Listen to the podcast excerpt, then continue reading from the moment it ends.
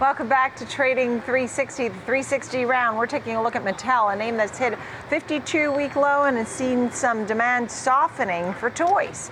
Let's get the details. Jamie Katz is with us, Senior Equity Analyst at Morningstar, and Kevin Horner, Senior Manager, Trading Services Education at Charles Schwab.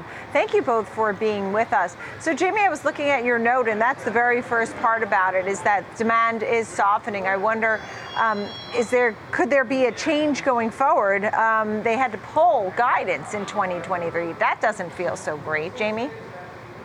Yeah, I think they're um, erring on the side of caution here. Obviously, we've seen a lot of uncertainty um, in consumer demand across different um, segments, and I think we've seen POS soften at retail for um, for Mattel. And so, um, in order to ascertain really how uh, the inflationary story plays out, I think the company is just taking a cautionary um, step back for 2023 before committing um, to you know something that may not be achievable if inflation persists longer than anticipated. Right. And at this point now, you said you're not making any material changes to your $27 fair value estimate for right now. Kevin, what are you watching when it comes to the chart of Mattel? We mentioned 52 week lows. What jumps out at you?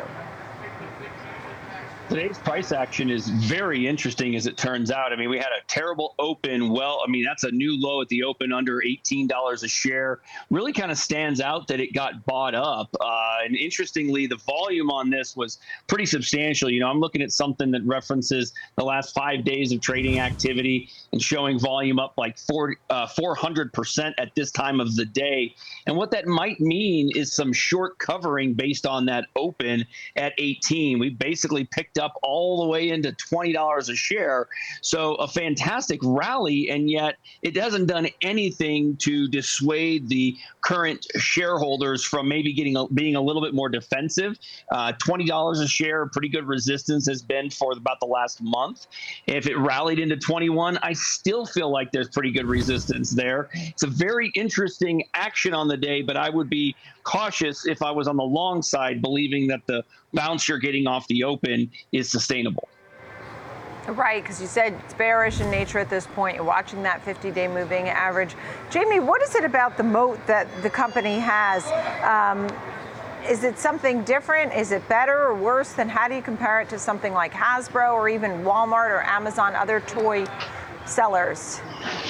Well, I think a lot of the brands that the company holds within its portfolio, you know, are storied brands. Obviously, Barbie, Hot Wheels, and you have a number of um, products that are offered at price points that are very accessible. And I think um, either they said last night on the call or when I spoke to them, you know, that, that the low end is really holding up and that um, oftentimes some of these bigger purchases like the dream house, which I see you guys showing right now, you know, that's something that comes closer to Christmas for a purchase. So um, I, I think the brands are still resonating well with consumers. And, you know, Mattel's done a nice job in pivoting to um, become a little bit more digitally savvy in recent years to connect with consumers in a way that really had failed to, you know, prior to 2017. So I think that um, is something that we like from the name. We also like Hasbro. We think the brand portfolio there is very strong, and that is um, even more undervalued than Mattel in our perspective.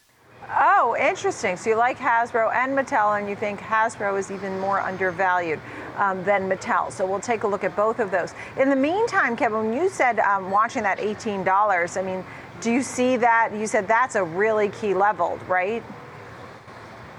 Yeah, I do think so. Uh, under 18, from a technical aspect, you, you do have the potential to find yourself in the neighborhood of 16 and a half to 17 dollars. You're not going to enjoy another seven to 10 percent below uh, the 18 dollar level, I'm sure.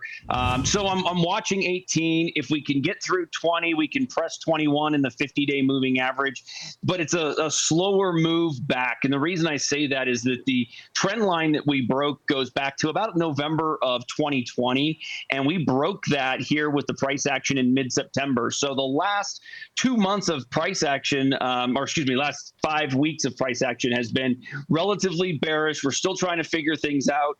And while we might get some stair steps up back into that 21, 22, 22 and a half area, I feel like that's a lot of short-term resistance to be aware of. Again, I'm kind of heartened by the volume, but I am tepid on that because I believe there could very well have been a fair amount of short covering today that led to this bounce. So I think we need to see things play out a little bit uh, over the coming couple of weeks. Let's see if 18 maintains as good support.